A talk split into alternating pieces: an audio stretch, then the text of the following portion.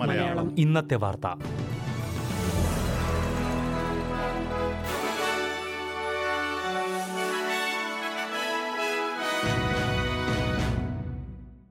നമസ്കാരം. S B S Malayalam ഇന്നത്തെ വാർത്തയിലേക്ക് സ്വാഗതം. ഇന്ന് രണ്ടായിരത്തി ഇരുപത്തിരണ്ട് സെപ്റ്റംബർ ഇരുപത്തിയാറ് തിങ്കൾ. വാർത്തകൾ വായിക്കുന്നത് ദിജു ശിവദാസ്. ഓസ്ട്രേലിയയിൽ ഫാർമസ്യൂട്ടിക്കൽ ബെനിഫിറ്റ് സ്കീമിന്റെ ഭാഗമായുള്ള മരുന്നുകളുടെ വില കുറയും. പി ബി എസ് സ്കീമിലെ നിരവധി മരുന്നുകളുടെ വില കുറയ്ക്കാനാണ് ഫെഡറൽ സർക്കാർ തീരുമാനം. ഒക്ടോബർ ഒന്ന് മുതൽ ഈ മാറ്റം നിലവിൽ വരും. മൈഗ്രെയിൻ സോറിയാറ്റിക് വാദം സ്ഥാനാർബുദം വയറ്റിലെ അൾസർ ബൈപ്പോളാർ രോഗം തുടങ്ങി വിവിധ രോഗങ്ങൾക്കുള്ള മരുന്നുകൾക്ക് വില കുറയുമെന്ന് ആരോഗ്യമന്ത്രി മാർക്ക് ബട്ട്ലർ അറിയിച്ചു.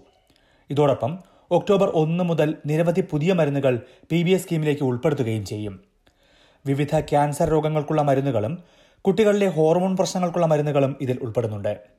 അടുത്ത ജനുവരി മുതൽ പി ബി എസ് സ്കീമിലെ മരുന്നുകളുടെ പരമാവധി വില സ്ക്രിപ്റ്റിന് മുപ്പത് ഡോളറായി കുറയ്ക്കുമെന്നും ആരോഗ്യമന്ത്രി അറിയിച്ചു. നിലവിൽ ഇത് നാൽപ്പത്തിരണ്ടര ഡോളറാണ്. ബഹുരാഷ്ട്ര കമ്പനികളിൽ നിന്ന് കൃത്യമായി നികുതി ഈടാക്കുന്നതാകും ബജറ്റ് മെച്ചപ്പെടുത്തുന്നതിനുള്ള ആദ്യ നടപടിയെന്ന് ഫെഡറൽ സർക്കാർ അറിയിച്ചു. അടുത്ത മാസം ആന്റണി അൽബനീസി സർക്കാരിന്റെ ആദ്യ ബജറ്റ് അവതരിപ്പിക്കുന്നതിന് മുന്നോടിയായാണ് ട്രഷറർ ജിം ചാമേഴ്സ് ഇക്കാര്യം വ്യക്തമാക്കിയത്. വർദ്ധിച്ചു വരുന്ന ജീവിത ചെലവ് പിടിച്ചുനിർത്താനുള്ള നടപടികൾ ബജറ്റിൽ അവതരിപ്പിക്കുമെന്ന് സർക്കാർ നേരത്തെ പ്രഖ്യാപിച്ചിരുന്നു. ഇതിനായി ഒട്ടേറെ നടപടികൾ ഒറ്റയടിക്ക് നടപ്പാക്കാൻ കഴിയില്ലെന്ന് ചാമേഴ്സ് പറഞ്ഞു. ബഹുരാഷ്ട്ര കമ്പനികളുടെ നികുതി വെട്ടിപ്പ് തടയുന്നതാകും നല്ല തുടക്കമെന്നും അദ്ദേഹം അഭിപ്രായപ്പെട്ടു. അതേസമയം ആഗോളതലത്തിലെ സാമ്പത്തിക പ്രതിസന്ധികളിൽ നിന്ന് ഓസ്ട്രേലിയയ്ക്ക് പൂർണമായി മാറി നിൽക്കാൻ കഴിയില്ലെന്ന് അദ്ദേഹം മുന്നറിയിപ്പ് നൽകി. പലിശ നിരക്ക് കൂടുന്നത് രാജ്യത്തിന്റെ കടം വർദ്ധിക്കാൻ കാരണമാകുന്നുണ്ടെന്നും അത് വീട്ടാൻ ബജറ്റിൽ പണം കണ്ടെത്തേണ്ടി വരുമെന്നും ട്രഷറർ പറഞ്ഞു.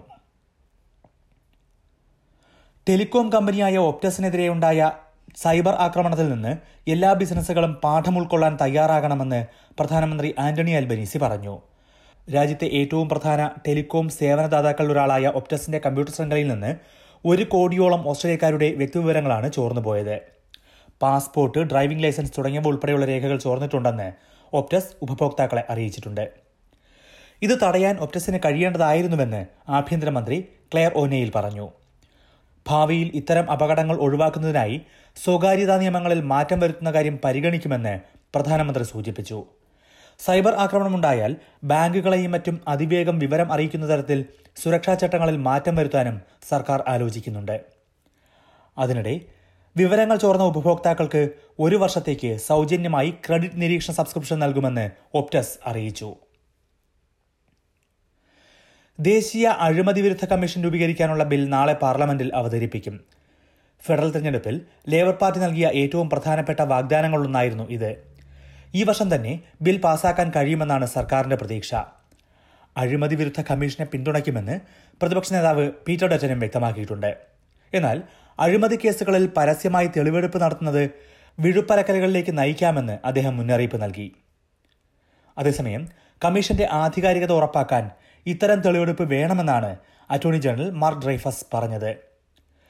ബ്രിട്ടീഷ് രാജ്ഞിയുടെ മരണത്തെ തുടർന്ന് നിർത്തിവച്ചിരുന്ന പാർലമെന്റ് സമ്മേളനം ഇന്നാണ് പുനരാരംഭിച്ചത്.